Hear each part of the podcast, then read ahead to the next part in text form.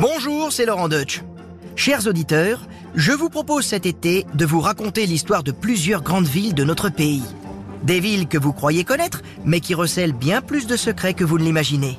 Alors c'est parti, avec moi, remontez le temps et entrez dans les villes pour les découvrir autrement.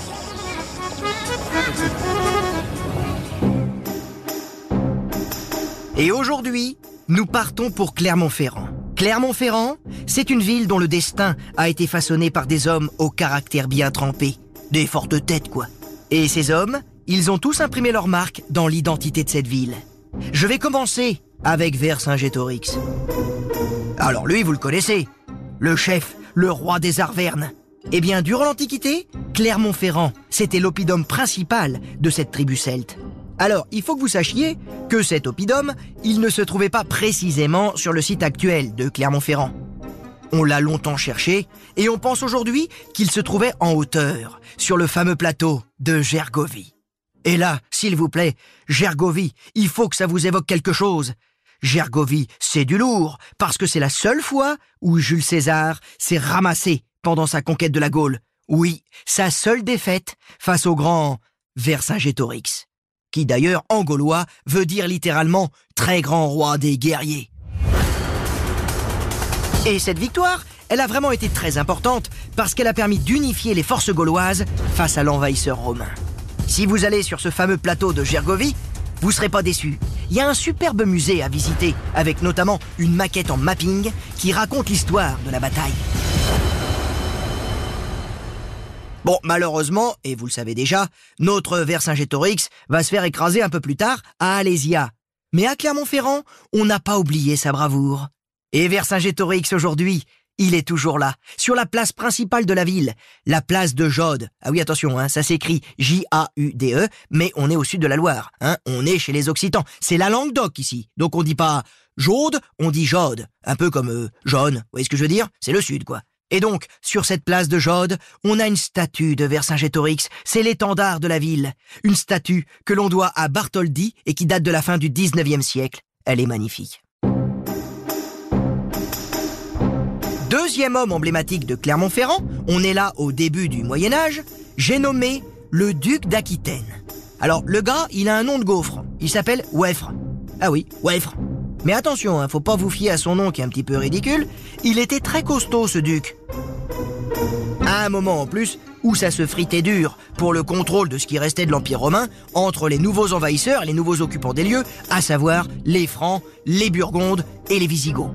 Alors, au fil des batailles, ce sont les Francs qui, petit à petit, vont s'imposer sur l'ancienne Gaule romaine. Mais notre Weffre, il n'a pas du tout envie de transiger ni de se soumettre. Et lui, il va s'opposer à Pépin le Bref. Et notre roi des Francs va même devoir venir en personne pour lui mettre une raclée une bonne fois pour toutes. Et face à Weffre, je vais vous passer les détails, Pépin, il va pas y aller de main morte. Il va y avoir de terribles combats, notamment au château qui se trouvait sur le site actuel de l'hôtel de ville. Ce château, il s'appelait le Clare Montem Castrum, et pour la petite histoire, c'est lui qui va donner le nom de Clermont à Clermont-Ferrand. Après ce duc qui n'avait pas froid aux yeux, après aussi le règne des Carolingiens, il va y avoir une époque un peu trouble. Ça va être le bazar, le chaos. En un mot, la féodalité. Avec des tout petits seigneurs qui règnent sur des tout petits domaines. On se bat pour un oui, pour un non. Il y a très peu d'administration, très peu de routes, on circule plus, on a peur. Tout est figé, on n'ose plus sortir de chez soi. Et dans cette période vachement troublée, il va y avoir une petite lumière qui va tenter de rééclairer cette nuit féodale. Cette lumière, c'est Cluny. Et Cluny, qui n'est pas très loin en Bourgogne, va irradier jusqu'en Auvergne. Et l'Auvergne va être alors un foyer de cette renaissance religieuse. Clermont va d'ailleurs carrément devenir une ville épiscopale. La ville de l'évêque, une ville souveraine et indépendante. Et ainsi, au XIIe siècle, tout cela va nous donner un terrible duel entre deux institutions, deux personnages. J'ai nommé d'un côté l'évêque et de l'autre le comte. Et oui, parce qu'en face de cette montée en puissance de la religion, eh bien le comte, il va tenter de s'imposer. Et ainsi, pendant très longtemps, les évêques de Clermont et le comte de Clermont ne vont pas arrêter de se friter pour le contrôle de la ville. Et un jour, eh ben, le comte de Clermont, il va en avoir ras la casquette, enfin plutôt ras le casque, et il va s'en aller. Il va aller créer Montferrand, sa propre ville, mais un peu plus loin. Et à partir de cet instant, on va avoir non plus une, mais deux villes. Clermont pour l'évêque et Montferrand pour le comte, qui vont prospérer côte à côte. Il va falloir attendre 1630 pour que Louis XIII signe l'édit de Troyes qui réunit Clermont et Montferrand pour donner naissance ainsi à Clermont-Ferrand. Mais attention, ça c'est de la théorie. En pratique, et pendant très longtemps encore, ce rattachement va rester très hypothétique. C'est un peu comme un, mariage forcé. Les deux cités ne se côtoient pas et ne se fréquentent pas. Et là encore, il va falloir attendre de fortes personnalités pour arranger tout ça. À la fin du 19e siècle, les frères André et Édouard Michelin vont développer une entreprise extraordinaire. L'une des principales entreprises françaises encore aujourd'hui, parce que quand même, euh, Michelin, c'est le géant du pneu, le leader mondial les gars.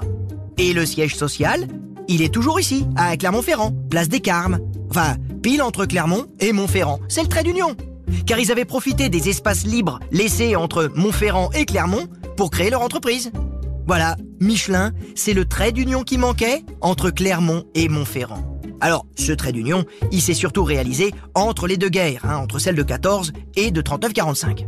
Et encore aujourd'hui, juste à côté du siège social de Michelin, vous avez un musée incroyable qui raconte l'aventure Michelin, ces pionniers de l'automobile. Et en plus, euh, juste devant l'entrée, il y a le plus gros pneu du monde. Ça, ça vaut le détour. Et voilà, ainsi s'achève notre visite accélérée de Clermont-Ferrand. J'aurais encore mille choses à vous dire sur cette ville à la vitalité hallucinante, cette pépinière étudiante.